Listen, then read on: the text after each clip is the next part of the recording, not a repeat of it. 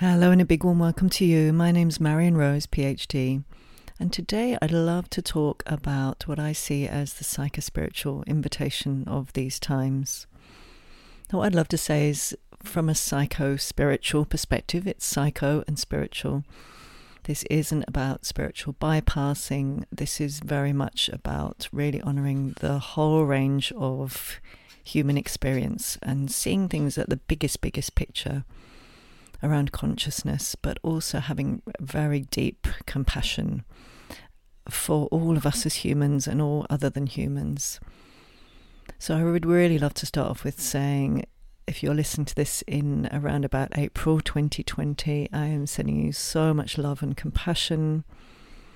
If you've got lots of big feelings showing up, if you have fear showing up, if you have been finding things challenging, if you've been noticing lots of old feelings from the past bubbling up, particularly around um, lack of support, isolation, or lack of autonomy and choice, which again I talk about love and will, which I'll be talking about a lot today.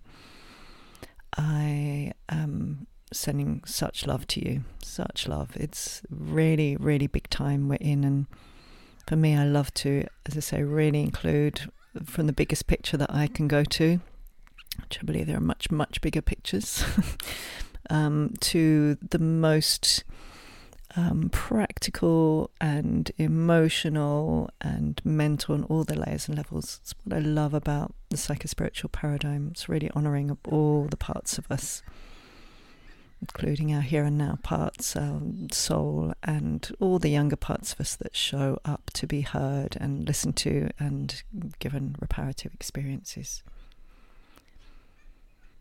So I'd love to offer the way I am seeing things at the moment, and it's changing and evolving and emerging. I've been using the word emergence a lot. I really believe that we are in a very powerful time of psychospiritual emergence, where we are being invited both individually and collectively to create a big shift in paradigm. So I'd really love to mention today the work of two people that I've been uh, really enjoying. So, one of them is Jeremy Lent, his book, The Patterning Instinct. I highly, highly recommend. So, I'll be referring to his work, and uh, apologies to him if I if I misquote uh, him. But what I really learned from his book, which is so much about the history of consciousness, and um, particularly as it relates to core beliefs about what it is to be here as a human being. Uh, spiritual beliefs, science, and really how we got here, how we got to this point today. So I'm, I'm from reading his work, I'm taking my own um, ways of being with that. But I really want to say thank you so much to him. And if you if you like seeing the bigger picture and you like understanding human consciousness, I so highly recommend his book. So, from what I remember, he wrote about the first um, humans first believing or perceiving there to be a split between spirit and matter, which is I've always wondered when did that happen? When did that happen? And he talks about it being about three and a half thousand years ago with Zoroaster, who developed Zoroastrianism, and really the journey that we have taken um, since then in really having that split between spirit and matter. So the way I understand things, which is that is originally as um, human beings and in more indigenous cultures, there was animism. There was really this deep sense that spirit and matter were one, that spirit is in everything, that we are deeply interconnected with each other and all of life, and you know, really that deeply embedded and embodied experience. And when we started believing in the split between spirit and matter, my own interpretation of this in terms of how I see a psychospiritual context, by the way, I'm going to be talking about parenting, but for me, in order to understand how we how we respond to our children, I believe we really need to understand like how did we get to these beliefs about human beings and about children, babies, and how we respond to them, so that we can really make choices around uh, what we do next. So anyway, back to back to love and will. So the way I see it, our true nature is love and will. Our true nature as human beings, our true nature as babies and as children, is lovingness and willingness. And my understanding of what happened then is in that original split between spirit and matter. There was a deep sense of um, disconnection from love because for me, love is all about understanding that we are all one, we are interconnected with all of life, we are um, being communicated all, all the time by everything and everyone, that we are totally interconnected. And I do think again that part of what these times are showing us with the virus in particular is how deeply interconnected we all are as human beings and how how um, how that is really an absolute um, lived experience. So, first of all, there was the split in love. We disconnected from that sense of um, wholeness, that sense of interconnectedness. And then came a really different way of being around will, which which turned into really power over. So rather than willingness and more, I see the kind of the perspective of perhaps Taoism, which is more like Wu Wei and effortless action, effortless action and willingness, and that power with. They're developed in most of the um, many cultures. This sense of power over, so it became um, those with more power use their power over those with less. So that went then side by side with uh, agriculture, uh, the ideas of ownership of land, land uh, boundaries. And then we shifted into the Industrial Revolutions. There's even more power over, particularly by those uh, with apparently the most power, originally the kings, the politicians, the men, the women, the children, the animals, the earth. It's like this apparent hierarchy of um, of power, and power over has been the um, the name of the game. So at this point, I'd love to also bring in the work of Peter Gray. I really recommend having a look at his work. He has a wonderful article, in particular, around the history of schooling. And so, if we go back again to more indigenous ways of knowing, it, in those indigenous ways, it was completely trusted that children were learning right from day dot how to live into how to live, how to learn about and live in uh, the the family and culture that they're born into. And you know that's that's what we come into the world with that set into place. And through observing and through play and through gradually being involved in more and more um, activities of the culture, that children would naturally learn how to how to hunt, how to create buildings, how to do all the things that were required in order to um, survive and fit in to society and be- become a functioning member of society. And how well that worked, and how well that works, that system that gets passed down from generation to generation, that those ways of being, and really children being deeply trusted to, to learn through play and if you're familiar already with the aware parenting, so aware parenting is um, one of the key paradigms I really love. I'm a level two aware parenting instructor, have been for 15 years. And so much of aware parenting is about the power of play. Play helps children process things, it helps them learn things, it helps them heal from stress and trauma. It's an incredibly powerful thing. And something that has been very much um, denigrated. Again, I would say in that process of split between spirit and matter, because what happened in that split was that what was valued became spirit and the mind, and what was devalued became feelings and the body. So that's been going on for so so long. The idea that the mind is is better, that um, you know being somewhere else, you know, ascending or um, uh, leaving the planet, in that you know that bodies and feelings were sinful and bad. We can really see that in the history of many religions, and this was um, really shown in the ways that women and children in particular, and animals and the earth have been treated with a lack of respect, with denigration, with judgment, with shaming, with power over, you know, for generation upon generation upon generation. It's really part of um, what I learned from nonviolent communication is the what we could call the domination culture. So again, that's power over, power over, the devaluing of the interconnectedness, the devaluing of love, and the use of power over coercion, force, punishment, um, all of that kind of stuff that has been used again and again and again and gets passed down from generation to generation. Power over gets passed down because a child who grows up in an authoritarian family who experiences powerlessness is often going to then turn to power over again or into powerlessness unless we unless we do our own inner work around that. So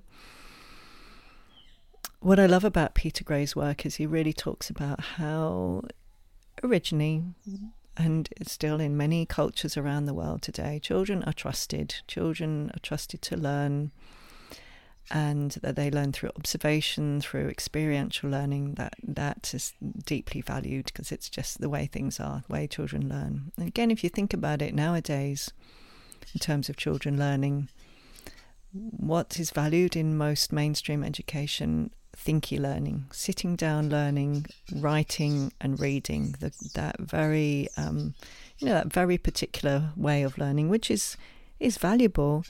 But there are many, many other ways of learning. That's just one. And in our culture, we've come to really see that as the uh, the uh, most important way of learning, the most important thing for children to learn.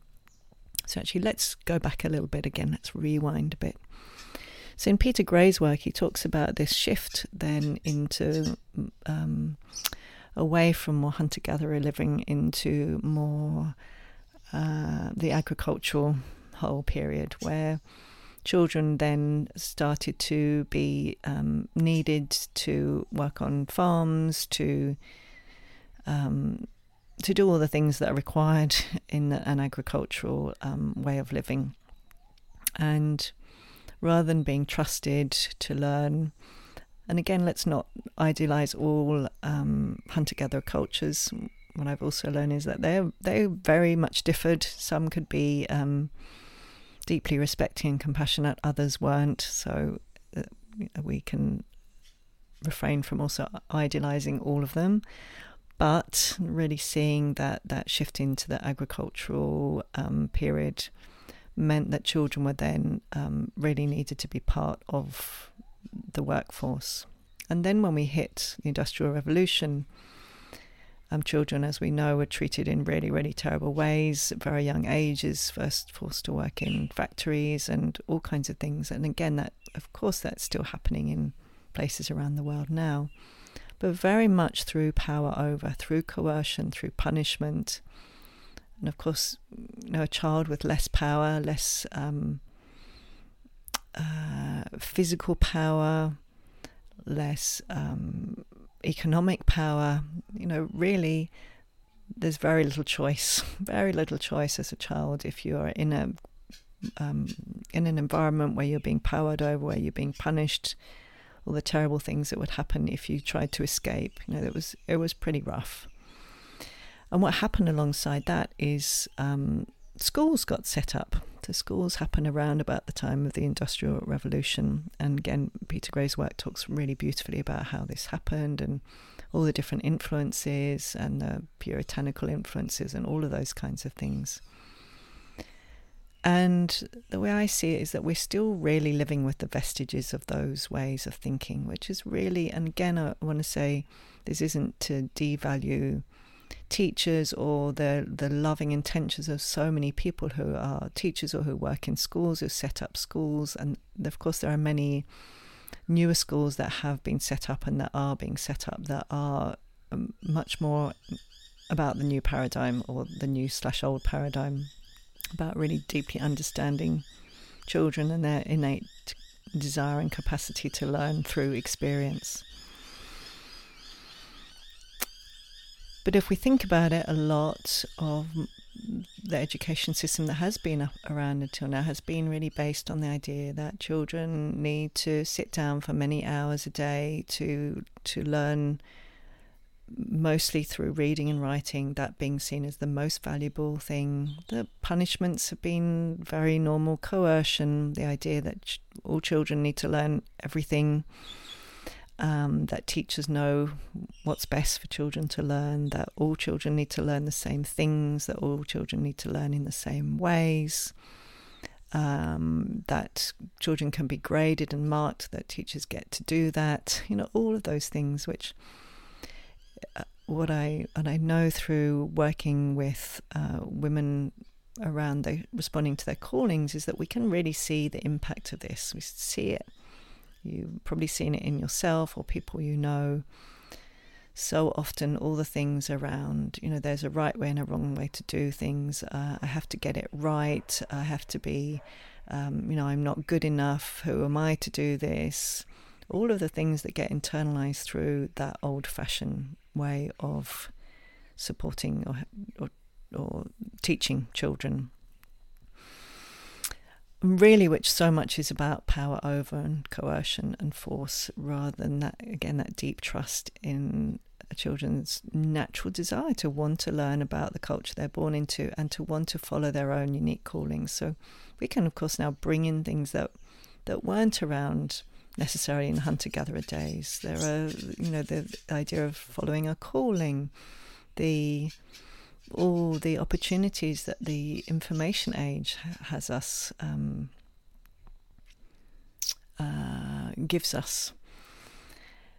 And the way I would see it is particularly in these times where there's so so many families now at home uh, that I think in, for many parents and families are being invited to reassess these ways of perceiving children and perceiving learning. The idea that uh, learning needs to be done in a classroom, sitting down through writing, the, the valuing of uh, thinky learning over art, over poetry, over, um, you know, any other thing really, embodied experiential learning, all these things that are so much a part of that. Um, that devaluing of the feminine, the devaluing of the body, the devaluing of learning through experience, the devaluing of the, the, the wisdom that we gain through actually experiencing something and just playing and through learning and through being, through living life. That we are, I believe, being invited to reassess that and say, do we really does this does this education system actually serve our children? Does it serve us? And are we being invited to completely shift paradigms here? And the paradigm shift I would see we might be being invited to is to really go back to deeply valuing parents, the, the profound value of parents and families, the profound um, capacity we have as parents to support our children in learning, and that our children are constantly learning from us and from what they're experiencing. And I really know through my experience, so my children haven't been to school ever, they're 18 and 13. And it's taken me a long time to really get there, but what I've learned through these years of them not going to school is a deep, deep, fundamental trust that children want to learn, they have every capacity to learn something, if they're really interested in it, they can easily learn all the things that we think we need to teach them if they're interested in it and they want to learn. And we and it's fun and interesting for them. They will learn to read and to write and also actually doing it through things that they're really really interested in and that each child is so different you know what i what i often feel sad about is thinking that these amazing, this amazing life that we have, this opportunity we're given, and you know, to spend so much of it doing things that we don't actually want to do, that we have no interest in, and that we're not going to actually use in later life. Where perhaps this new paradigm we're being invited to is one of my visions is the idea of um, learning pods So the idea being that there is so much more autonomy and choice. So in terms of will, rather than the old paradigm of coercion and power over and force and punishment, that we really um, bring back the, the, beauty of willingness, of autonomy, of choice, of um, listening to what we have a yes and a no to, and really supporting children um, to follow their particular interests. You know, so there are learning pods, actually for people of all ages, mixed age groups. Where in every learning centre or learning pod there are one or multiple people who are um, who are mentors who have lived long lived experience of working in that field, doing that thing, whether it be something like maths or um, um, archaeology or architecture or astrology. I've got all the A's here, or um, art or writing or um, programming or future thinking or problem solving or gardening or um, mechanic work or building, whatever it is that when a when a child shows interest, they get to to have the opportunity to be supported in these learning pods, so that they are with other people, that they are doing something that they are drawn to, that they are interested in, that they want to learn, and through being in an environment that really supports them to actually follow those interests and callings in ways that also really we change the whole system of of work. You know, the nine to five job that also came in with the industrial revolution.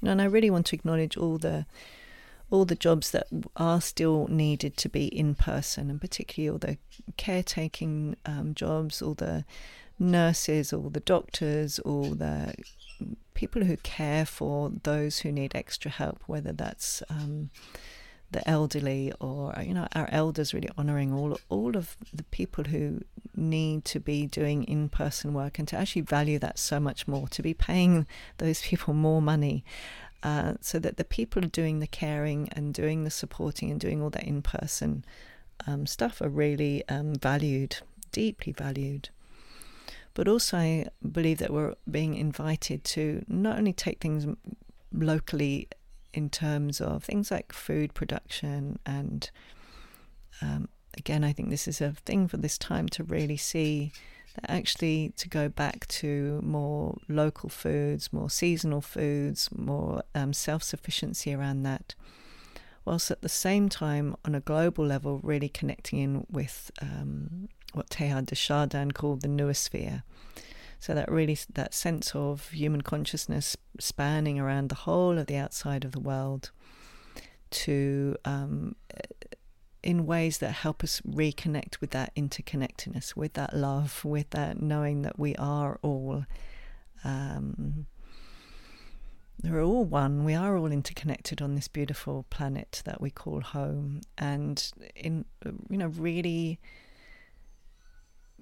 coming back home again from that original split between spirit and matter to actually see that spirit and matter are one, that we um, we can connect with consciousness with people all around the world, and that there are so many things now, rather than needing to drive to a job or be at a job from nine to five, that can be done virtually, that can be done flexibly, that that really supports again parents in particular to um, to have really flexible lives that mean that they can really be with their children, support their children whilst also working. And that doesn't mean doing twice as much, but it means that these learning pods, for example, really support parents in, in fluid and flexible ways so that there is care for children, so that we, we get to do more of the work that we're here to do, so that we get to follow our callings, our children get to follow theirs in ways where there's a lot of support and love for each family to find their own unique way with that. So, for example, if you're at home at the moment, and I know for the women that I, particularly it's mothers that I work with at the moment, there's been a, a really strong call. I've heard so many mothers that I work with say things like, you know, I've always wanted a home birth. Now I'm I'm really willing to have it. I've always wanted to create an online course. Now I'm this is the time for me.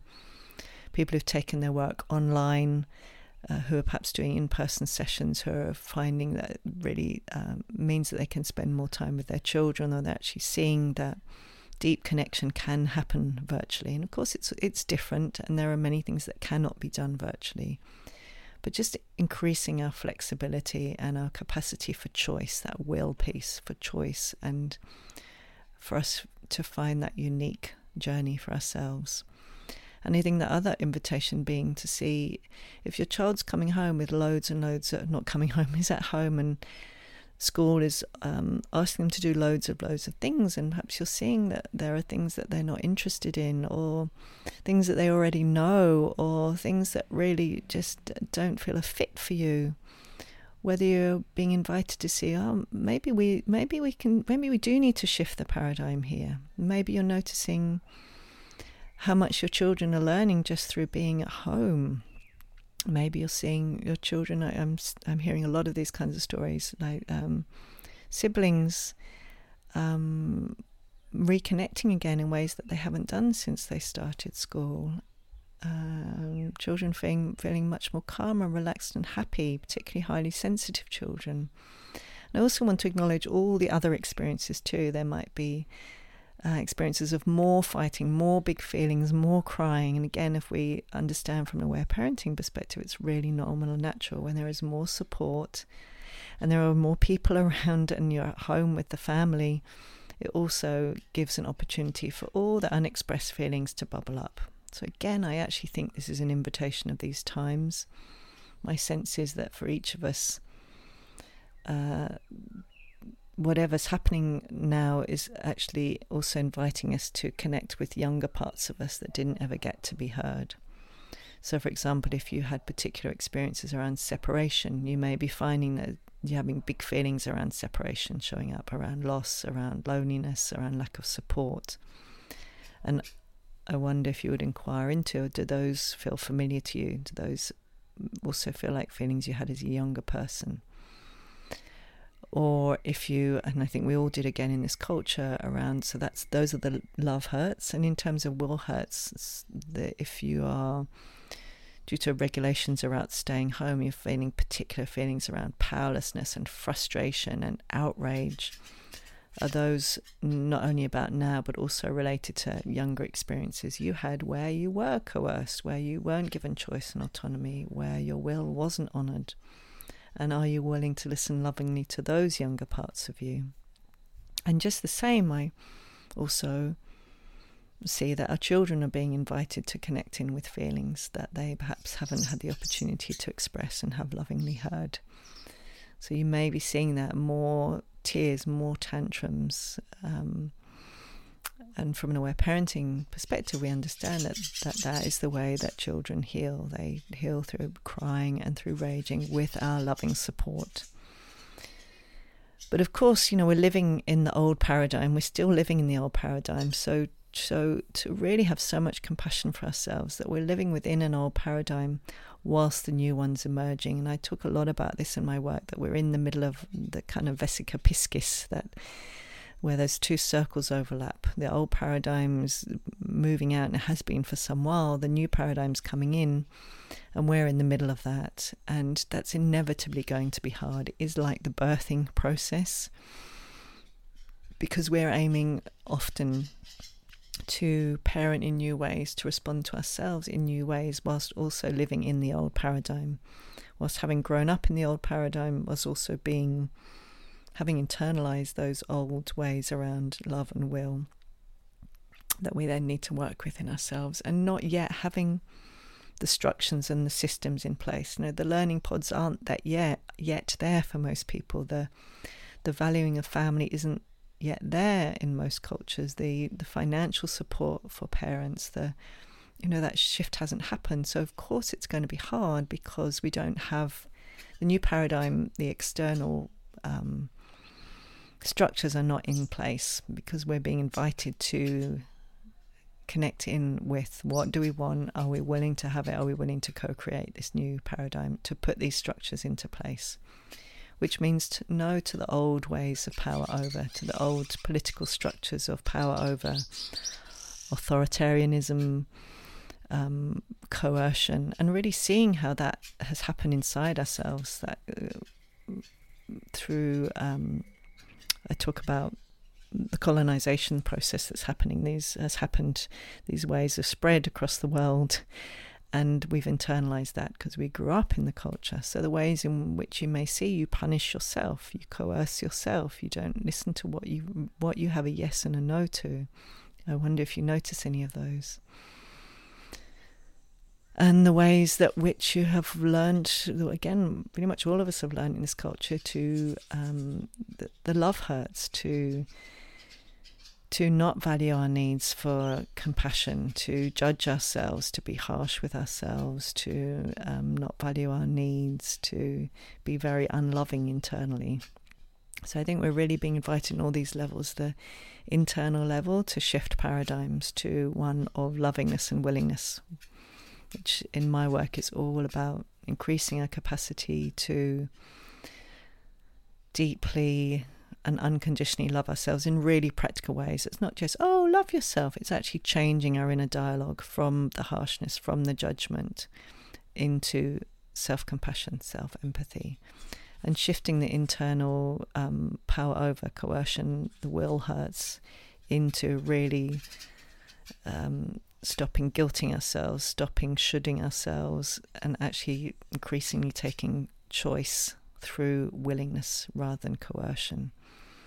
How that gets um, interpreted in terms of parenting is the same thing as providing a loving environment for our children, which means as much as we can, given our own love hurts, responding them to them with compassion and empathy wherever we can, seeing them through a loving lens, seeing their true nature as love, uh, and helping them heal their love hurts, which means listening lovingly whenever we can and increasing our capacity for their tears, the, their expressions of loss and of grief and overwhelm, which is how they stay connected to their true nature as love and it's also about listening to to offering them a willing environment, which means honouring their needs for choice and autonomy, for respect, to listen to their no's wherever possible, um, to to really hear their yeses, what they do want, and if we do find ourselves using power over either because we've gone into our own powerlessness and we use power over from there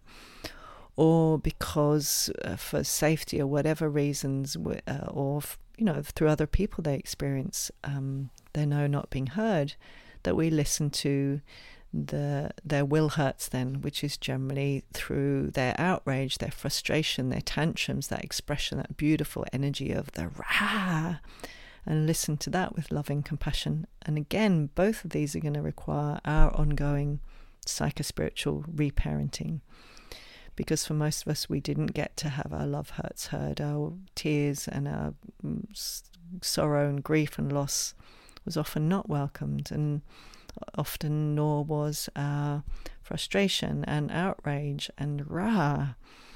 But as we go on this journey, we get invited to do that on a parallel level, to increasingly listen to ourselves in loving ways and listen to our children in loving ways to support the expression of our will and our child's will and willingness. And also in the, in the learning sphere, that means um, really supporting them in following their calling, doing what they feel called to do, and, and doing the same for ourselves wherever possible. So it's an, an ongoing journey, but I really see that's the invitation to shift into this new paradigm where we actually realize and remember that we are spirit and matter, that we are souls here, and that our bodies and our feelings are as sacred and um, meaningful and gorgeous as are our minds and our consciousness, and that all are interconnected. And to treat ourselves and each other with respect and reverence, to see the wisdom in a baby as well as their their baby body that needs care and nourishment and nurturance to to come back to trust human nature, and to see that when we really understand our true nature is love and will, and to provide babies and children with loving and willing environments to listen to their love and will hurts where we then see that true um, nature just shining out and really doing that own our own psychospiritual reparenting around that too. So, these big, big picture things, but these are things that we can really bring right into from the most um, biggest picture that I can hold. I know there are much bigger pictures around Gaia and around planetary and da da da da da. But from this level of big picture, from our history as human beings from three and a half thousand years ago, uh, the the split between spirit and matter, the whole relationship we've had with love and will, to actually see in our lives, coming back to the really simple things, how can, uh, am I willing to be more compassionate with myself? So for me, I have really particular practices around that. That in a loving mother who responds with loving compassion to the here and now feelings and needs as well as the younger parts. I hear you. I hear that you're upset, sweetheart. I'm right here with you. I'm listening. I love you exactly as you are. So, the really tangible ways that we can change that inner dialogue from the old harsh paradigm of responding to uh, the new paradigm, loving compassion. And you know, I've really experienced that in my own journey, my own life. My inner dialogue was one of the most harsh. It was filled with guilt and shame and self judgment and coercion. And now my inner dialogue is deeply compassionate and it has profoundly affected my experience of life and my capacity to actually really enjoy life and live in the present moment and be compassionate with my body and my feelings and whatever I'm experiencing, whatever I'm needing.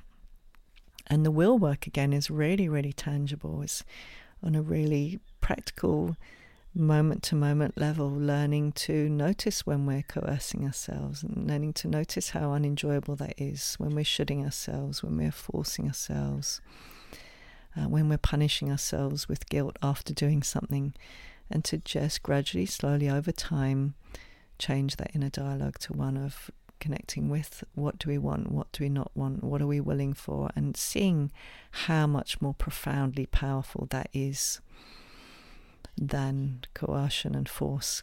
When we connect to our willingness, that is where we connect to our sacred power and our deep interconnectedness with all of life. So, in another podcast, I'm going to spend the whole time talking about will and sacred power and the neo no, and particularly how important that is for us as mothers in these times. But also, again, in parenting, it's really, really practical and tangible. Increasing our inner capacity for lovingness and willingness gives us naturally more capacity to respond to our child with compassion, to see them through the eyes of love to listen lovingly to their big tears and to, to be with them and to simply love them unconditionally and give them increasing that, that experience of being loved unconditionally. And in terms of will, it also supports us in increasingly being able to offer them choices and to listen to their no's and respect their um, their yeses and nos, and also increasingly learn to to really be able to hear their outrage or frustration and love that energy and see that when they get to express it in really helpful ways, healthy ways, they don't need to turn to aggression or blame or any of those other ways because they're getting to express it in really healthy ways and stay connected to their natural life energy and their natural lovingness. So that's a little bit of how I see things and the invitation that we have right now to shift paradigms internally in our parenting, in how we help our children learn, and, and really going back to that deep trust in that our children are learning to create new systems of um, support for families and new systems of supporting children to follow their callings and actually give their gifts in the world. We really need this more than ever, don't we? We need young people who, uh, you know, those that have deep expertise in um, whatever it is are out there doing doing the thing whether it's d- discovering new forms of um, creating energy whether it's new forms of governance whether it's new forms of whatever it is we need children who are deeply connected with their selves their true nature with their full capacity to contribute which they are you know the more we uh, listen to their love hurts and will hurts the more clear they are. They can they they're connected with their love. They're connected with their capacity to contribute and desire to contribute to make a difference. It's who we really are as human beings. We don't need to be coerced into being helpful members of society. When we're brought up in these ways with lovingness and willingness, that emerges. We naturally want to help. We want to be loving. We want to make a difference. We want to to be a helpful member of our community. That's the true nature of human beings. So I really see that invitation to remember who we really are, to remember that we are each unique souls as well as deeply interconnected with each other, that our true nature is love, our true nature is sacred power, that we can stand up with our no, I am not willing for this in a way that does not require violence or aggression. We can stand in our loving limits. Again, I'm going to talk about this another time. In our true power as human beings, which has been squished and judged and shamed. You know, we, we have been not given the opportunity to fully shine and, and be all that we are. And I see that we are being invited to to create new, loving, supportive, encouraging environments so that we can much more live up to our capacity and our potential as humanity to actually be these amazing beings that we are, to support our children to go forth and create this new paradigm, this new. Um, this new culture, this new, this new paradigm that is so needed right now so that we treat each other with love and kindness, so that we treat our animal friends with love and kindness, so that we treat our beautiful Mother Earth, Gaia, with deep reverence and respect as the indigenous peoples did, because we know that she gives us life, that she is everything. And when we're not judging and devaluing the feminine, the body, the earth, our feelings, then we come back to true sacred relationship with her. So, I know that was big and long. Wonder how you're feeling now. Thank you so much for listening. I'm so passionate about all of this. And if you want to find out more, I have loads of articles and free courses and paid courses and all kinds of things which go into all different elements and um, aspects of all of this. So thank you so much for listening, and I look forward to talking to you next time.